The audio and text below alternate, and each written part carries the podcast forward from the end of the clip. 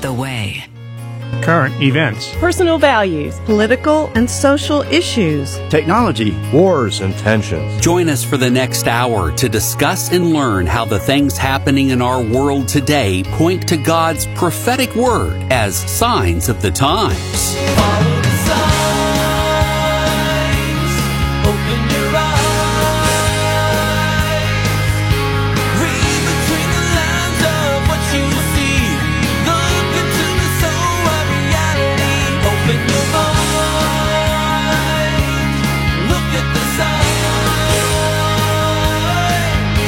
never look back at yesterday, keep your gaze steady on the narrow way.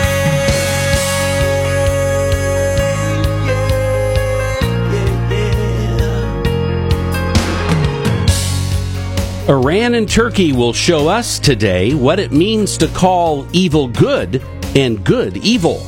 The U.S. is considering going all in on lawlessness when it comes to a Palestinian state. And does Canada have a mental illness problem, or is it spiritual illness? Those are just some of the problems and illnesses we'll talk about as we explore the signs of the times. Our weekly review of Bible prophecies in the world's news for Friday, February 9th, 2024. Bob Johnson Insurance, a full-service independent agency featuring Erie insurance products, can't solve your problems or illnesses, but they have insurance policies for both. For a no-obligation quote, you can call them by phone at 865-922-3111 or online at bobjohnsonins.com. It's Signs of the Times anytime for you, though. You can hear us, see us, or share us, ask Pastor Mark a prophecy question, or subscribe to our podcast when you visit thewaymedia.net, then click Signs of the Times, or you can do the same right on our Way Media app. And now, here to ask why there's an expiration date on sour cream is Pastor Mark, whose neighbor came over banging on his front door at 3 a.m. Can you believe it? Well, luckily, Pastor Mark was still up playing the drums. Yeah, that was good. You're right. And if I hadn't been up, I'd have never heard him. That's right. Yeah, that was just that was great. Just fortunate luck. Throwing away sour cream. I found some that was bad. You found some that was bad. Yes. All right, we have got lots of things to talk about. We've got a good listener email that we will get to later, but first, we are going to go to Israel by way of some America content. Yes, because really, you know. And we were talking about this before the show. It's really three categories in one. It's really anti-Semitism. It has to do with America, and it has to do with Israel. That's right. The nation itself, not just general hatred of the Jews. Yes. Our first article in our multi-blended category is from Breitbart.com, where a report says that Blinken and Biden are considering a unilateral recognition of a Palestinian state. So basically, Pastor Mark, that means like, we're just going to bypass everyone and just do this. Bypass Israel. We don't care what you think. We're going to do what we want. We're going to say that your property over there that God gave you belongs to somebody else. And you know what? They're messing with God, and they're going to be in big trouble. You can't mess with God and God's land and not get in trouble. I know that maybe Blinken doesn't believe in Jesus of the Bible. Maybe President Biden doesn't either, or else they don't know the Bible. I don't know which it is. It's one of the two, and I'm not being critical against my leaders. I'm stating a fact. If you know the Bible, you cannot mess with the land of Israel, because God said, I gave it to the Jews and I gave it to them. And when you start trying to take it away, that's why there is no Palestinian state. It belongs to Israel. And so this is, again, us messing in places we shouldn't mess with. It's one thing where you do something that's not wise, maybe for the nation. It's another thing when you get in God's face and say, you know what, God, we're going to do this, and I don't care what you say or what you think. Listen to what it says. U.S. Secretary of State Anthony Blinken reportedly asked the State Department to review options for a unilateral recognition of a Palestinian state at the end of the war between Hamas and Israel, a major break from past U.S. policy and from Israel. In other words, we don't care. We're just going to declare, hey, this land right here, it's not yours. It belongs to Palestine, whoever they are. We're giving it to them, and that's what we're going to do. No, God said, I gave it to Israel. Look what it says, Barack Ravid of Axios reported, and I quote, while U.S. officials say there's been no policy change, yeah, right, The fact that the State Department is even considering such options signals a shift in thinking within the Biden administration on possible Palestinian statehood recognition, which is highly sensitive, no kidding, both internationally and domestic. For decades, U.S. policy has been to oppose the recognition of Palestine as a state, both bilaterally and in UN institutions, and to stress Palestinian statehood should only be achieved through direct negotiations between Israel and the Palestinian Authority.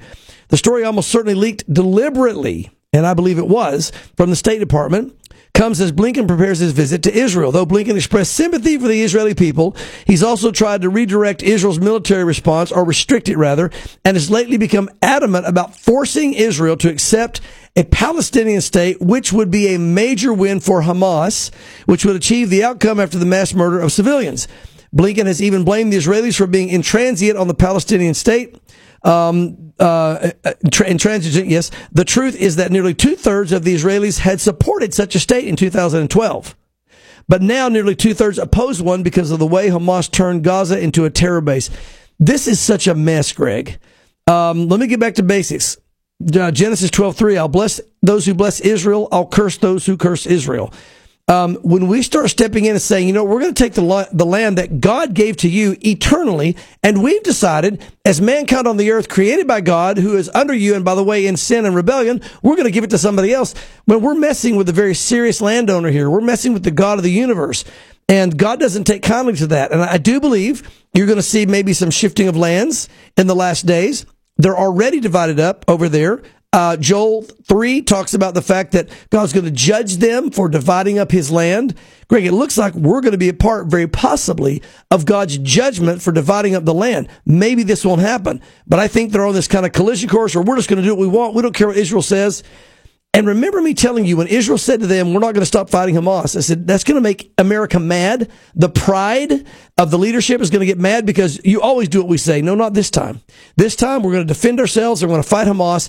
And so I think this is a prideful response in just saying, you know what, we're going to go in and just defy you. We're going to defy God because we are our own God, and we're going to do what we want. We're messing. This is going to be a real mess for our nation. It grieves my heart, and we better repent. It better not happen. Well, you know what's interesting as I think about this, if the United States declares, and they can, I don't know what they mean by unilaterally. Are they going to go to the United Nations and get this declaration? You know, I'm sure they'll try to do that. Or they're just going to make the declaration themselves for sure, ceremoniously. America, we'll say, hey, we're the greatest country in the world. We recognize there's Palestine. We're going to start dealing with them now, doing trade with them, domestic. Here's their borders. Give us their leader. He's going to come over for Congress things, come over. It'll be just like a nation. That's what's going to happen for sure. Now, where it's going to go beyond that, look, do you think if America does that there's going to be not a huge portion of the rest of the world that's going to fall right in line? They hate Israel already. You think the UN's not going to do that? Of course they are.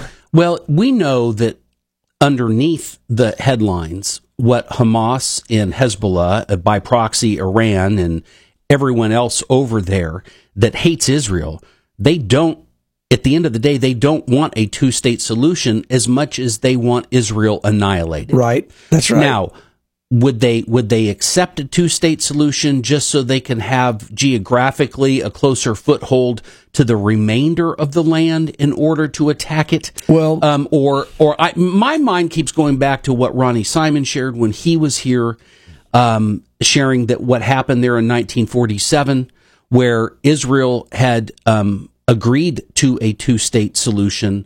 And the Arabs rejected it. That's right. So I'm just asking openly, do you think if this really was going to happen, you know, and everyone, do you think that side would actually agree to it, or would they find a way to reject it so they could keep fighting? Well, here's the double-edged sword of this. Historically, they've always rejected, no, we will not have a two-state solution. Every time they've rejected it, even when they've gotten 90-some% of what they wanted. So far, history-wise, they've never said yes.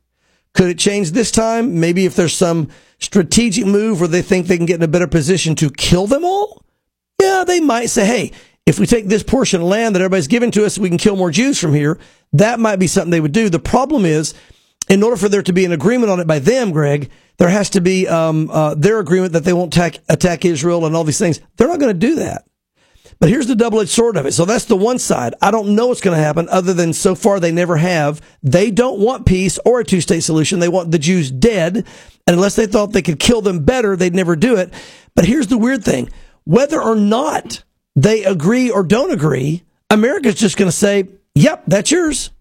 Whether you agree or not with Israel, whether you agree, whether Palestinians, whether you agree, we say that land is yours and we're going to start treating you as a nation now. So they'll get all the benefits of being treated as a nation and the world recognition and the world getting behind them, while they can still sit there and say, yes, but we're still committed to killing the Jews and wiping them all out. We're not agreeing to anything on paper. We'll take all you give us.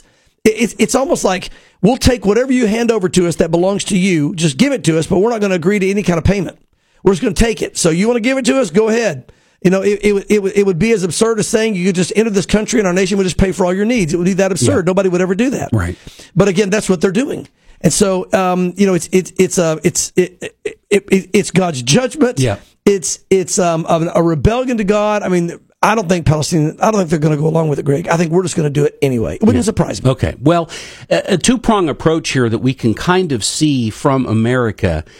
Number one, you know, the potential to declare a Palestinian state unilaterally, yet at the same time, and I'm going to combine both of these articles together and you can talk about them as you will. Yes. And that has to do with now the America is going to now declare that Israel is in those parts of the land illegally. Yeah. This first article is from Breitbart.com. Biden en route to Michigan issues anti-Israel executive order and exaggerates settler violence. That's dated February 1st. And then the next one from Israel Today, dated February 5th. Who's really in control?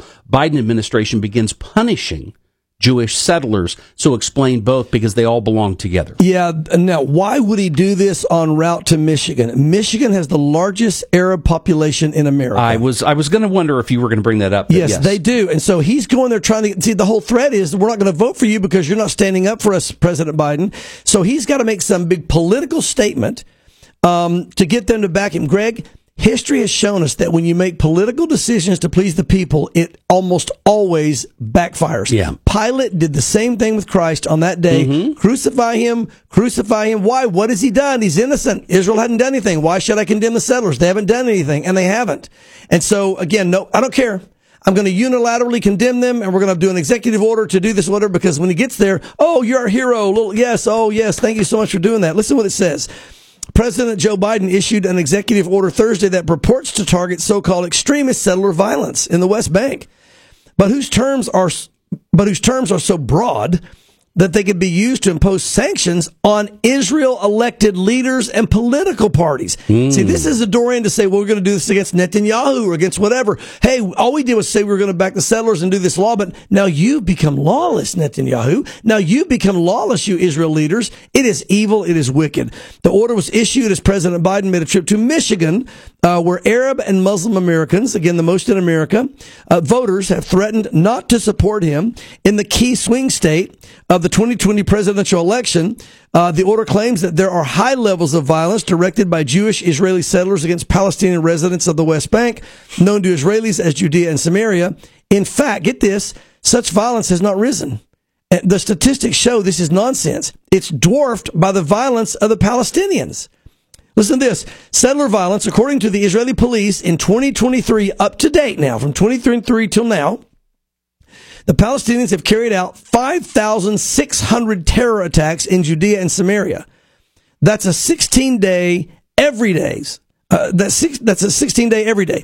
In 2023, there have been 60 altercations between Palestinians and Israeli residents of Judea and Samaria.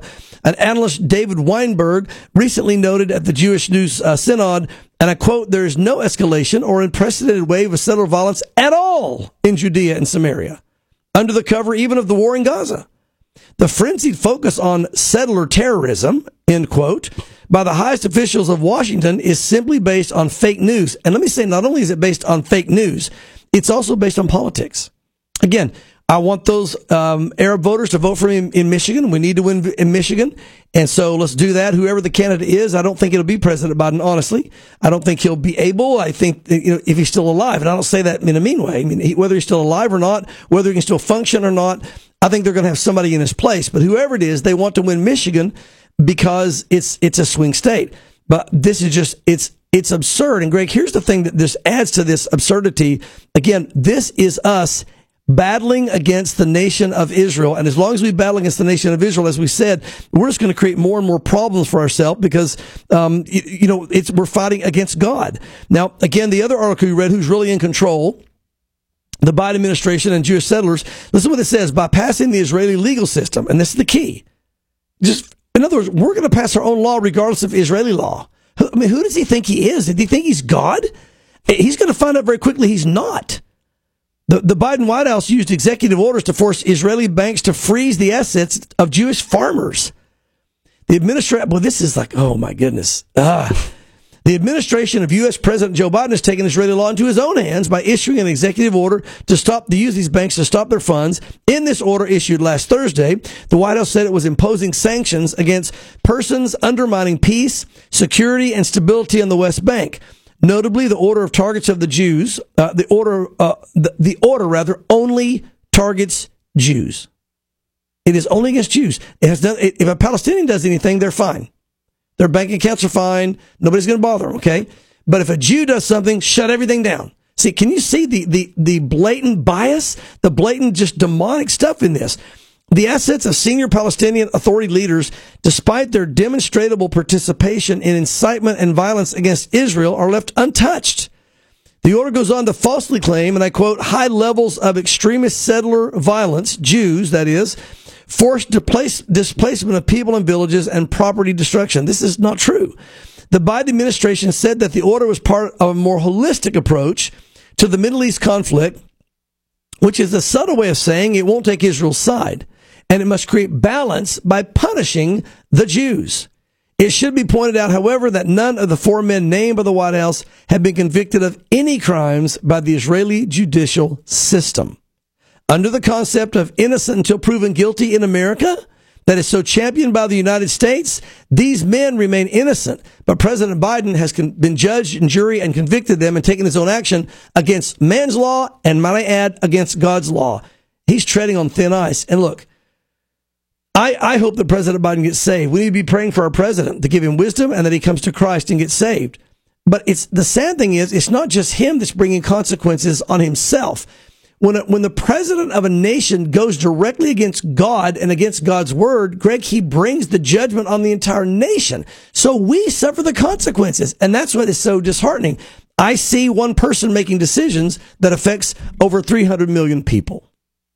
You know, the interesting dynamic in all of this, and when I think about our country and our country's history of coming to Israel's defense and being a friend to Israel. Yeah.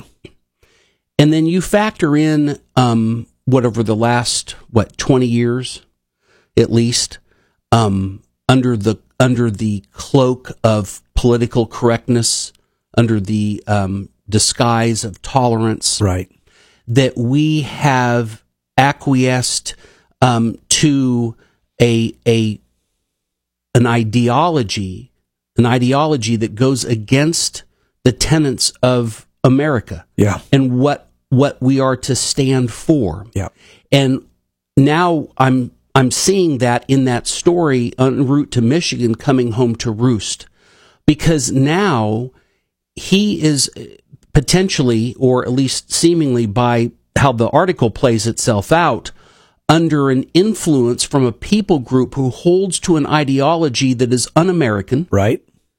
That is anti-Israel, right?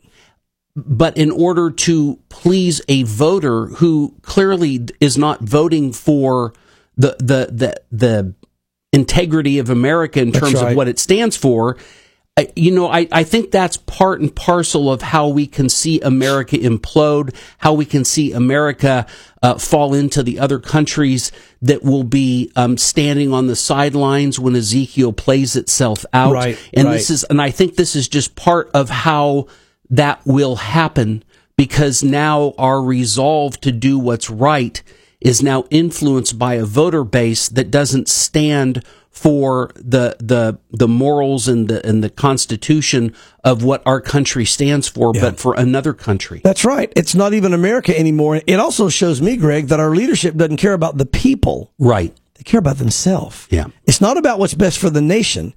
This is about President Biden saying what's best for me, what's best for my party, what's best for our power and our position. So this is something where, again, the sad thing is, in putting themselves in this place, they're positioning themselves against God Almighty, and you will never win that. You may have a temporary seeming victory, but you're going to pay the consequence now. And the sad thing is, if you don't repent, you pay the consequence eternally. Yeah. It's a scary place to be. Very much so.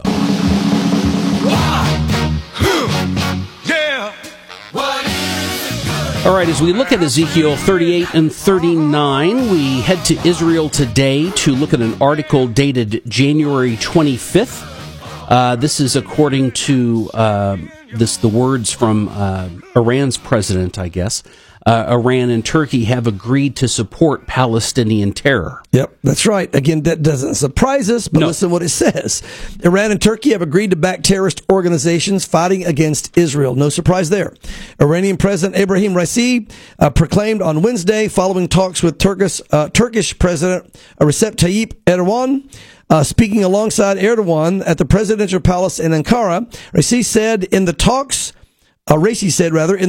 we had with the Turkish president, we both agreed to support Palestine. By the way, a place that doesn't exist.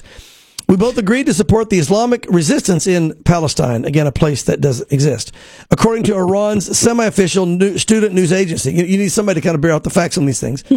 And I quote, we must seek the formation of a just world order. That got my attention, Greg. Everybody's talking about the world order and the world government. We'll see more of that today. But even in this article, they're using that. They don't care about that. They don't care at all. But if they can use it politically, they will. A just world order. And surely our cooperation with Turkey and with other countries can be very effective in this regard, stated the Iranian leader. We have no doubt that measures should be taken against the Zionist regime. Again, why? Just because we hate Jews and we hate God. So they hate God, they hate Jews. And so, again, you see, Greg, this spiritual cosmic battle. God is the victor by far. There's no real struggle with God and Satan, but right. You see Satan's resistance to God, and you see the spiritual battle. God saying, I'm God, I make these decisions. These are my chosen people. I'm bringing them back to the land. I've given them the land. And Satan's like, oh yeah? No, we hate them. We're not going to do this. We're going to declare a Palestinian state. We're going to not, we're going to fight against the Jews. We're going to reject God's word. We're going to take the land. You can do that only for so long. And God is gracious. But I have to admit, look, I want everyone saved and everyone to repent. But I have to admit, when I see Satan doing so many ugly things for so long, over and over and over, I will be happy to see that day when he's grabbed by the scruff of the neck and thrown into the lake of fire. And that's going to happen at the end of the 1,000-year reign of Christ. He'll be locked up for 1,000 years prior to that. But even seeing him locked up is going to be pleasant. And then once he's released, just to be thrown in the lake of fire, again, this fallen angel deserves everything he's brought on himself. It's an interesting thing, and maybe we can just talk about this for a quick minute, because when we think about these things, and clearly, you're never one devoid of emotion when it comes to these things, yeah. And rightfully so. But I'm just struck by the fact that, God's not frustrated. I know he's not. He's not upset. He's doing fine. He's not. There will be a time for his anger. Yeah. There will be a time for his wrath. Oh yeah. And God's word makes that very clear. Yeah. Oh yeah. And we to see good prevail in that sense, we rejoice over that. Although the Bible does tell us, don't rejoice over the wicked when they perish. Right. Don't rejoice over that. But it's just an interesting dynamic. Yeah.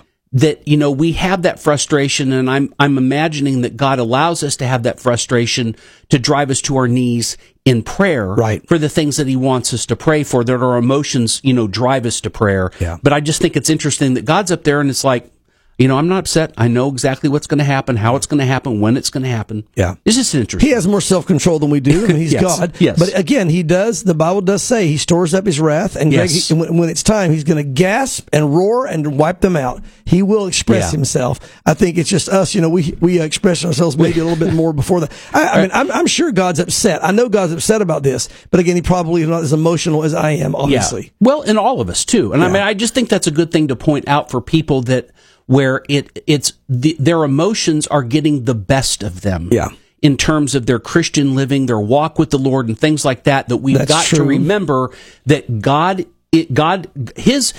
anger is for an appointed time, right? And it's going to happen. Yeah. But right now, you know, he's long suffering. He's patient. That's right. And so we just need to be attuned to what his spirit is doing at the moment, so we can be doing likewise. Yeah. Yeah. But and again, yeah. I think the passion drives us. I think it's good to have that passion. Absolutely. It drives us. Yeah.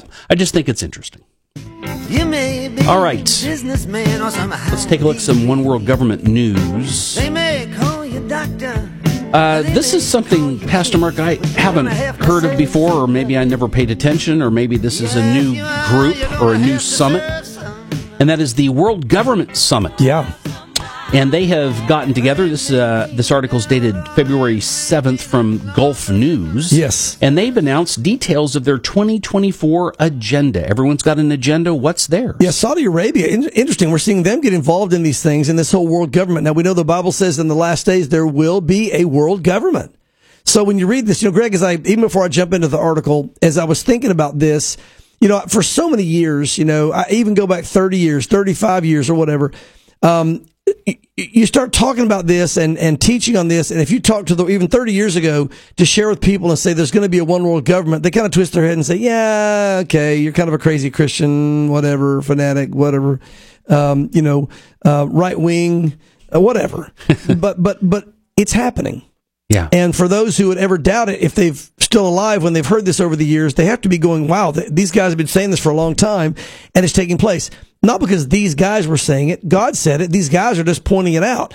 God says there will be a one-world government, Daniel chapter 2, as well as other places. And now we're seeing the calls for a one-world government. We're seeing the formulation of a one-world government. Greg, I think even the breaking down of the borders and just allowing anyone to come into America and Europe and other nations, that is a part of the world government goal, because you don't want borders. Nations have to disappear as far as their individuality and their borders. Their own sovereignty. It has to be one under the Antichrist, who is possessed by Satan, who can pretend he's God and rule over the world. So when you see this, the Bible's been saying it forever. Now we're watching it happen. And now we have this mission and vision of the World Government Summit. And listen to their mission here. This is their mission of the World Government Summit: to inspire and enable the next generation of governments. The World Government Summit organization aspires to improve the lives of citizens across the world. And this one, did I leave this one in? This is one we dropped out. Yeah, that's the one we dropped out. I apologize. We had several of them, and I left that one in. This is article number 11. Thank you very much. Okay, yep. I caught myself there. This is the same thing, World Summit, but we had so many of them, we dropped one. Under the theme of shaping future governments, this year's summit will anticipate future opportunities and challenges, addressing the world's most pressing issues. Yeah, right. So let's come together as a world, and let's solve the world's issues as a world. So you see what they're doing here, Greg, and you see what the enemy... It sounds great.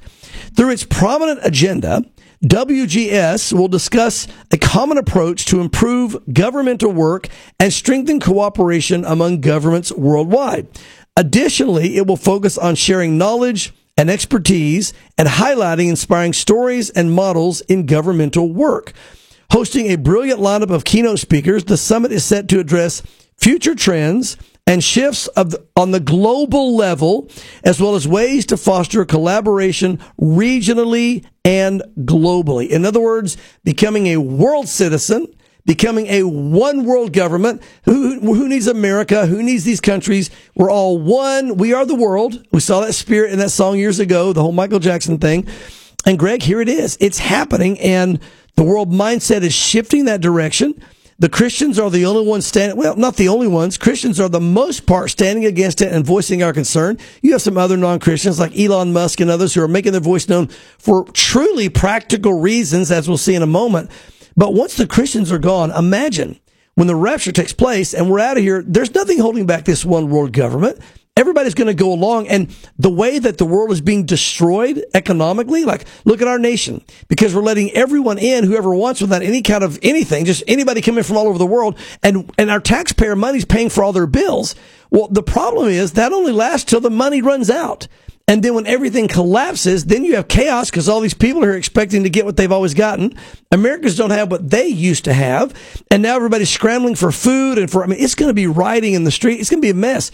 We need a world leader to come in and straighten it all out. And that's where it's going to be a perfect stage setting for the Antichrist as this world government comes into place. So I find it interesting. And I just, it's amazing to watch. It's so normal now that we're used to it.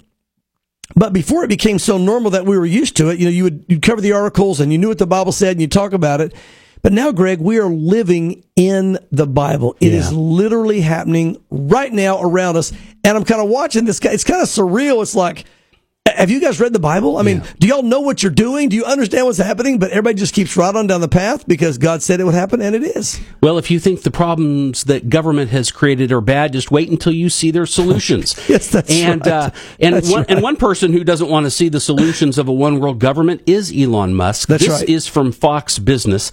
Now, I want to say it's prophetic because this is dated February 15th on the article, and today is February 9th, so I'm sure that could be prophetic. A typo. I'm sure that's a typo on their part, but nevertheless, I don't know. Elon Musk says a single world government could lead to the end of civilization. And he said this at the World Government Summit. Well, and that's what I capitalized, Greg, in that headline. I've got the word "at" capitalized because he didn't just say it.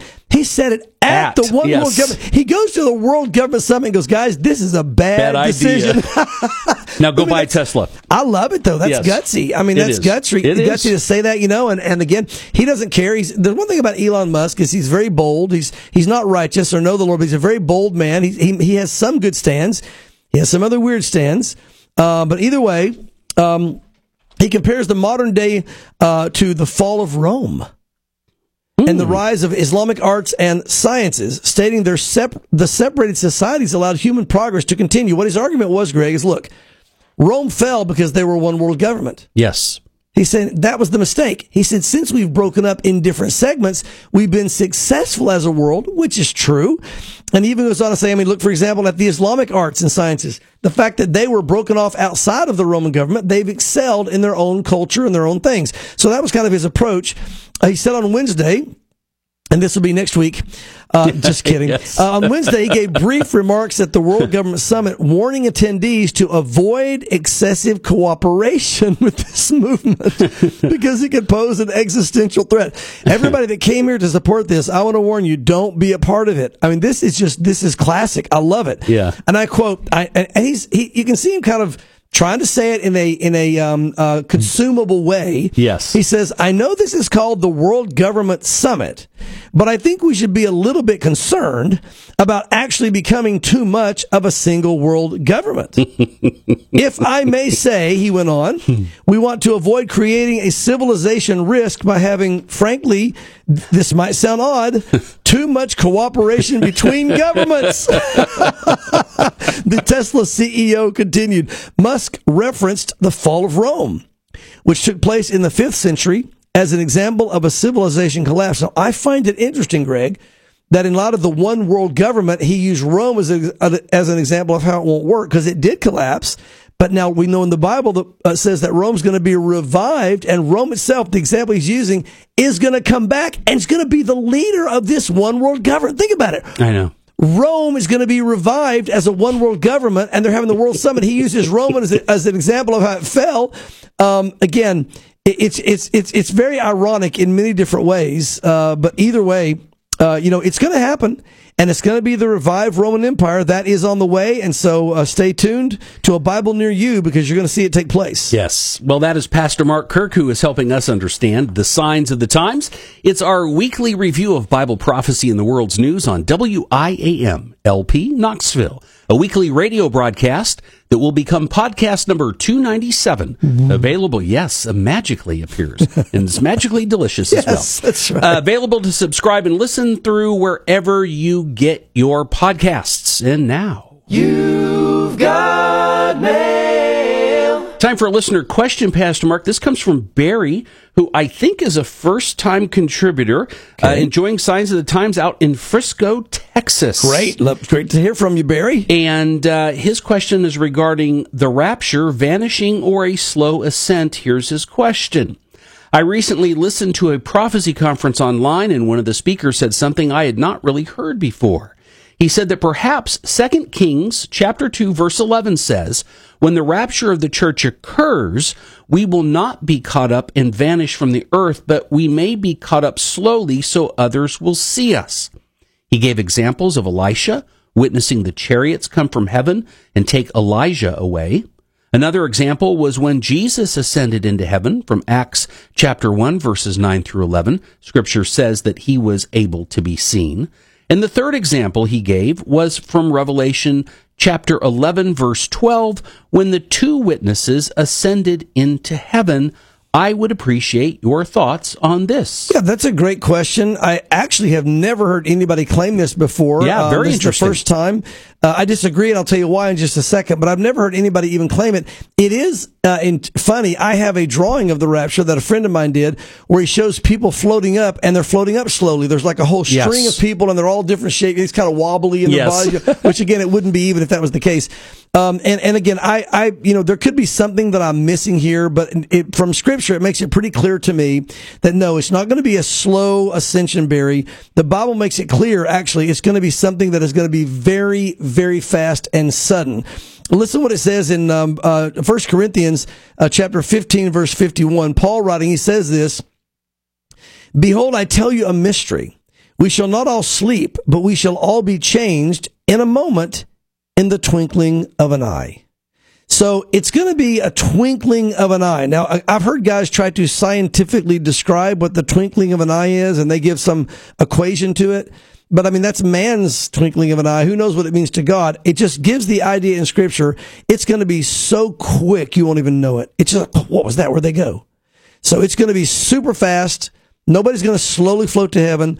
We will just, boom. Suddenly, from what it says here in 1 Corinthians 15, be in the clouds with the Lord. There it is. And then he will again take us with him to the wedding supper of the Lamb, and we'll be with him there until he comes back to rule and reign for 1,000 years. So although I see the examples he's trying to use there as far as the ways that others were taken, you know, Elijah wasn't really raptured. Elijah was just taken, and that kind of thing. The two witnesses, you know, they were just taken back to heaven. Jesus just went back to heaven.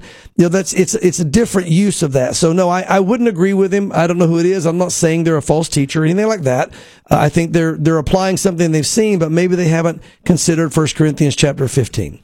Well, in 1 Thessalonians, when it talks about being caught up, right, and then that word there in the original language is the word harpazo, which means to be taken away violently or snatched away quickly. That's a good point. It does. It means to be grabbed very quickly and yanked. So, yeah, it shows that it's not going to be slow. It's going to be very, very quick. That's another great example. Well, because a lot of people will argue, well, I don't believe in rapture because I can't find it in the Bible. And the problem is that you've got to do the language study to understand that, okay, harpazo was translated to raptus when the Latin Vulgate came in. Right. And that's where we get our English word rapture. It's just a matter of that. Yeah, the bottom line is the word harpazo is the word that's used there. And the word harpazo means to snatch away violently, to snatch away quickly, and then he gives further definition of the twinkling of an eye. Rapture is just a translated word. It's just a Latin translated word like anything else. So people, they just don't understand when they say that. But no, a great question, but I think that's not correct biblically or prophetically. It's going to be super fast, twinkling of an eye, a sudden yanking out of here, and we're done.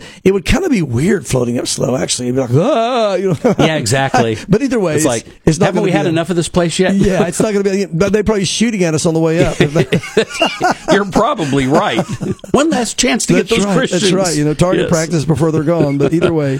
Well, Barry, thank you so much for your question. And if you've got a question like Barry, we encourage you to visit thewaymedia.net. Just click Signs of the Times, and you'll find out where you can ask your question for Pastor Mark to answer on the air. Yes.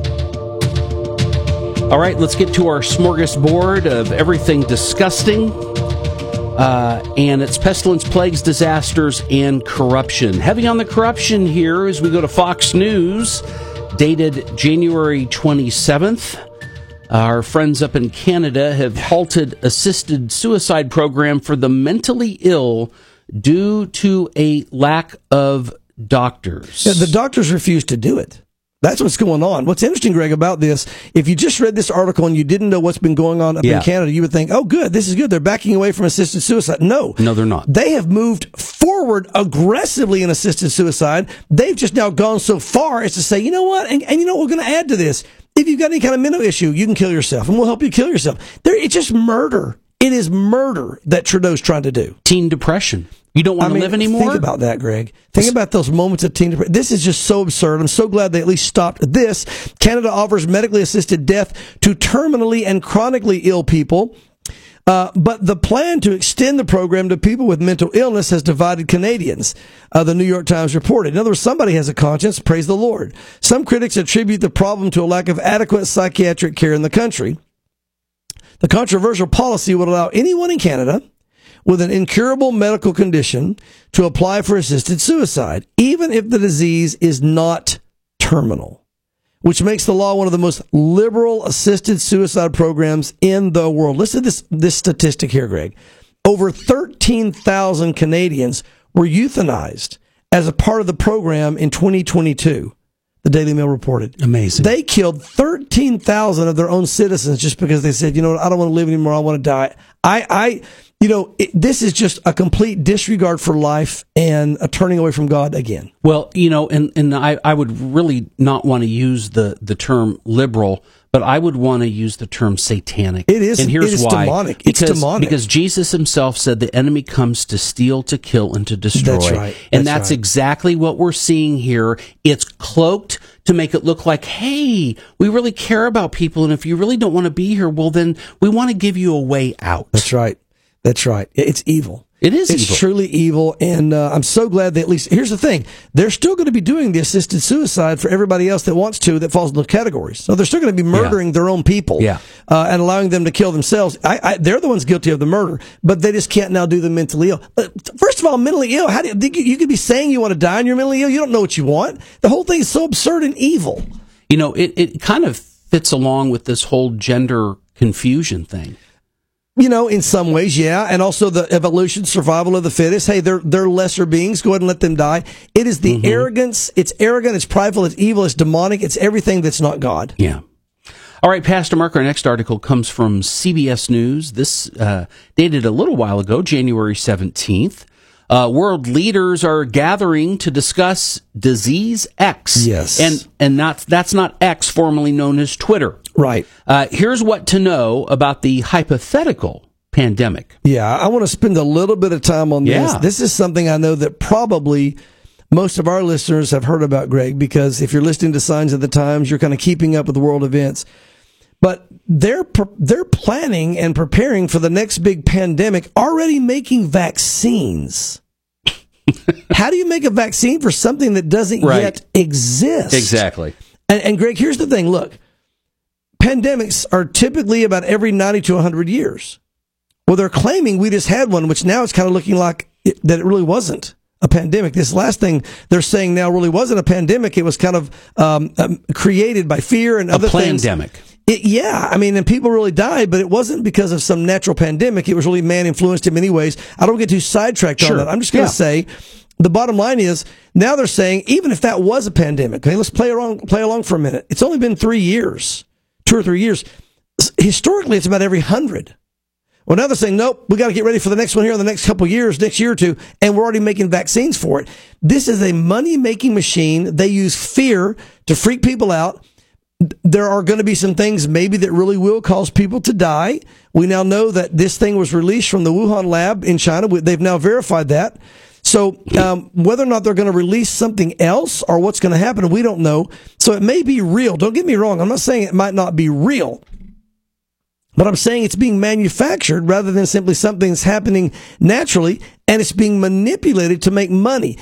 Don't live in fear. You have to know that God's going to be the one that takes care of us, and realize that I believe there are forces, demonic forces, that are deceiving us. This is much higher than man. This is the last days. Matthew 24 talks about in the last days, plagues will increase.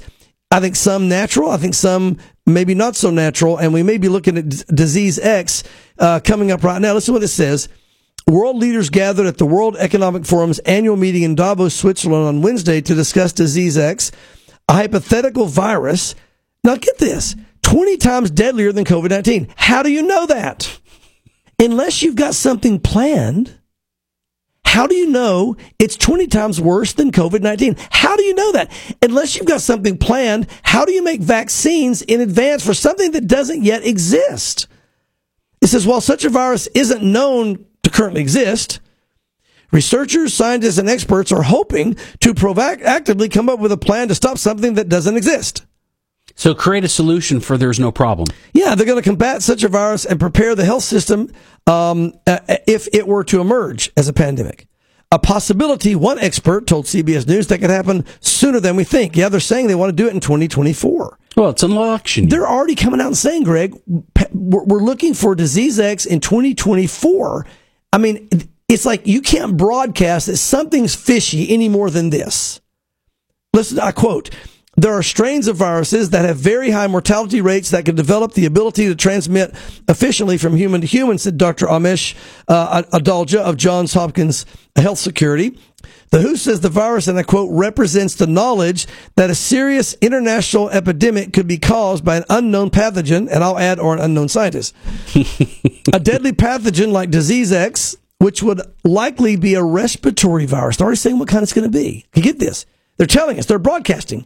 It's going to be in 2024. It's going to be a respiratory virus. All right, it's going to be 20 times more deadly than COVID-19. Now, whether that's true or not, I don't know, because fear is a huge thing to build in here. But how do they know this? It says, according to them, it'll be respiratory, could already be circulating in the animal species, but it hadn't jumped to humans yet. Now, Greg, this is interesting to me, because here's something else that to me is very, very concerning. And maybe many of our listeners have seen this video. I've seen it more than once, where Bill Gates was like, he was like saying, look, people didn't take the COVID-19 seriously enough. He said, the next one they will. Yes, I remember that. And he said, because it's going to affect the children. How does he know there'll be a next one? And how does he know it will affect children? See, that's concerning to me. They're broadcasting. There's going to be something else. And this time, children are going to be the main targets. Because, see, with COVID-19, children were fine. There wasn't any that died. It was no big deal. Yeah. But now they're saying this next one will. And I just go, you know, I'm not about the whole people talking about conspiracy theories. I'm just telling you what's really going on here and what my eyes clearly see and my ears clearly hear and what they themselves are saying. They broadcast last time, Greg, for those who had ears, 3 months before COVID came out, Joe Biden was talking about a COVID pandemic. He tweeted it. I heard it. It was 3 months. You read it. It was 3 months. That's before nobody even heard of it. And suddenly, here it is, right? Yeah. Well, now they're broadcasting again, disease X, respiratory, children affected, 20 times stronger. America needs to wake up. People need to wake up, and we need to say, look, we need to fight against this and really just say, we're not going to stand for this. We're going to fight back in whatever form and fashion that means, making our voice heard, making our voice known, preparing ourselves mentally, whatever that means. Well, you know, scripturally, what popped in my brain when you said this, Pastor Mark, was 2 Timothy 1:7, for God has not given us a spirit of fear, but of love, power, and a sound mind. That's right. And for the Christian, that's true. So if you're a believer and you're fearful, then you need to understand that fear is not coming from God. That's right. That's right. It's either you or the enemy. Exactly. Or the two. You know, and so we need to trust God in this, that He is sovereign, He's in control even over all of this. But what's amazing to me, as they go out and they telegraph this, that this also, this isn't a conspiracy theory as much as it's revealing the underpinnings of prophecy. Yeah.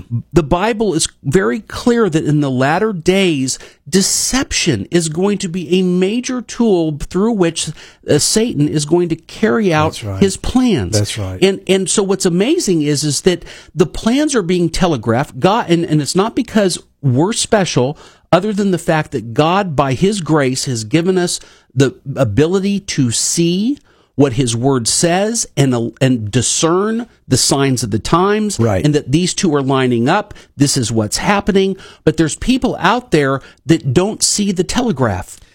And they're like, and so now fear, and it's like, they're not even questioning, how do you know about something that hasn't happened yet, that's going to happen in the future? Why are you working on a solution for which there is no problem? Greg, they're giving us statistical facts about a virus that they say doesn't yet exist. Yeah, such details. I mean, how do you know this? Well, how do you know what year it's going to happen? How do you know how strong it's going to be? How do you know what vaccines you're putting together supposedly to fight it? I mean, I just, it's amazing to me, the blindness. Yeah. But, you know, Greg, we have to remember, our eyes have been opened. We know the Lord. God has opened our eyes. But, I mean, it is truly broadcast. You couldn't be out in the public more open with this. No. I mean, there's nobody hiding anything.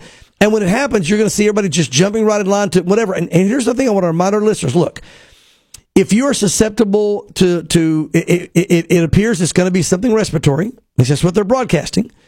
So if it is indeed respiratory and you have weak lungs or this and that, I get it. You've got to be careful. You don't want to just throw yourself in a situation where you could easily die. But God said in the last days that when these plagues take place, we're still supposed to go to church. He said that. He said when these plagues take place in the last days, don't forsake the assembling together as you see the day of the Lord approaching. That's the last days, as you see the day of the Lord approaching. And so last time you can see that Satan was not only trying to create fear and to do all these things and whatever, he was also disrupting the church. It's going to be a major push against to get people not to go to church, don't gather together. If there's going to be this push, the mask, which did nothing, we know now scientifically and by thousands of studies, they had zero effect. People are already putting them back on. So you're going to see a whole push again for something we know doesn't work. You're going to see a whole push again for vaccines. They're now coming out and saying they've admitted that the COVID-19 shots didn't do anything. As a matter of fact, they've admitted, their own companies, it actually caused people to catch it more. These are things, Greg, for people go read the articles. They're admitting it. It's out there. Now they're saying, here comes another one, and you're going to see everybody running and scurrying again in fear. And I think it's just going to further this one world unity, this one world government. And I think it's also going to probably once again disrupt the flow of the church. And I hope that the true church makes a stand and says, no, you know what? We're going to continue to assemble together as God had said. And if we die, then we go to heaven. I mean, again, We're not going to be foolish. We're going to be wise, but we can't forsake the assembling out of fear when God told us in the last days not to forsake the assembling. Yeah, absolutely. Well, this isn't going to be the last we're going to hear about this, for sure, especially in this year. Hello, is there anybody in there? I don't think there's anyone perfect here. Perfect song for this article. Yes. This is from Fox Business. Speaking of Elon Musk, the different sides of Elon. This is from Fox Business, dated January 29th. Elon Musk says the first human patient received a Neuralink brain implant and is recovering well. Yeah, well, the Muscovites out there are no doubt rejoicing over this one. Those guys that love his stuff and that he's doing whatever. And again, it's the first human to receive the Neuralink cybernetic implant. Did so on Sunday. He's recovering well. And note this. I want our listeners to realize a machine does this. A computer goes in there and does it. And they put this thing literally in your gray matter. It's in the brain. And then connect it in, okay? In the announcement, Neuralink said the precise robotically implanted brain-computer interface Prime study would evaluate the safety of the company's implant and for the Prime directive. Yes, and surgical robot while assessing whether the device can help paralyzed people control external devices with their thoughts. On Sunday, the first implant was placed in a human. Now, let me finish reading, then I'll tell you how this is being presented. The tech mogul also tweeted that the first version of Neuralink is called telepathy, explaining that it enables people to control their phone or computer and through them, almost any device just by thinking. It's amazing to me how many people control their phone and computer today by not thinking. And I go on with the quote, initial users will be those who have lost the use of their limbs, Musk said. Imagine if Stephen Hawking could communicate faster than a speed typist or auctioneer. That's the goal. Now, all right, I get it. For a person who's paralyzed, they can't move, what do you have to lose? If they could put something in your brain that you could begin to move again or make things happen, at least there'd be some measure of life.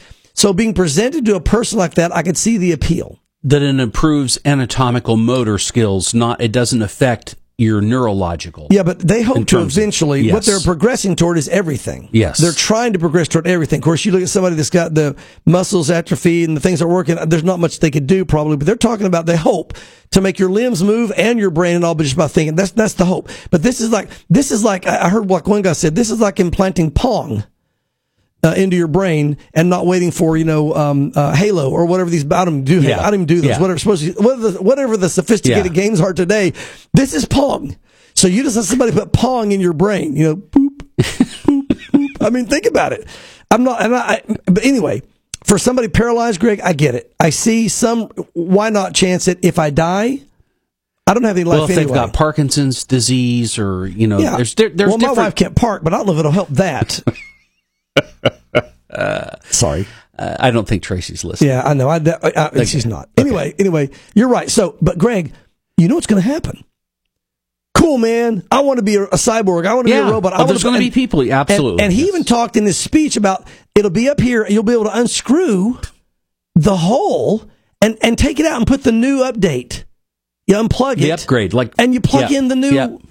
Put a new RAM. SIM card or whatever. In your I mean, wow. Now, again, it'll be interesting to see how long this guy lives. I don't know that he'll live very long. I think that when they've done this with animals, a lot of the animals have died. Yeah. But, and maybe even all, I don't know if any have lived yet with this long term or not, but I could see how somebody's saying, that, you know, hey, look, we improved it. This is new and improved, whatever. And you don't have your life anyway. I'll try it. I could easily see people volunteering to do this. But now the biggest picture here, look, okay, that's wild science. But again, we're now getting closer to the mark of the beast. It's not going to be something placed on the brain. It's going to be on your forehead or on your hand. But there's going to be the same type of technology, Greg, that will connect to you and other things, and you can control things and do your transactions and be controlled by others, namely the Antichrist. Well, and what it's doing, it's conditioning society globally to accept becoming one with technology, because when we become one with Jesus, we do it by the power of His Holy Spirit. Yeah. Satan doesn't have that capability, so he has to use technology as a way to be the Holy Spirit in order to create that oneness with him, because he's mocking or imitating what God is doing. Yeah, you're exactly right. And, you know, it's for some people maybe exciting, but to me, it just shows us we're that much closer, I believe, to the mark of the beast. Yeah. All right, well, let's end this show, Pastor Mark, with some good news. Yes. This is from Fox News, dated January 29th, how this church in San Francisco is evangelizing the nuns. Please, now, that's N-O-N-E-S, yes. Not N-U-N-S. Yes, not the Catholic Church. Not the Catholic Church. So please explain all this. Greg, any good news out of San Francisco is good news. Yes. If a person were to ask a teenage Russ Ewell where he thought his life would end up, probably the last thing he would have said is the executive minister at a church in San Francisco, and working hard to bring people to Jesus. Ewell, executive minister of Bay Area Christian Church, told Fox News Digital in a recent phone interview that his background makes him particularly dedicated to bringing the religiously unaffiliated, the nuns, N-O-N-E-S, as you said, to God. That is a category where many people put themselves now. They say, I just don't believe anything, rather than calling themselves agnostic or whatever. As a teenager growing up in Grand Rapids, he had a lot of friends who were religious, yet he personally wouldn't have anything to do with it. Looking back, he said he would probably describe himself in the teenage years as agnostic. I didn't want to go to church. I didn't go to church. That changed during college when he met a man he played basketball with who led him to Christ. After I got to know him, I learned he was a Christian and began to give the Bible a chance, and of course became a believer. After dedicating his life to Christ, Ewell set aside his political aspirations and turned to ministry, much to the shock of his family and friends. Pew Research published its report last Wednesday. The identical results were found in Ewell of these and his church have a special dedication to bringing the nuns to faith. So they're talking about the results they're having and seeing this apparently a good response to those that are being affected by this church.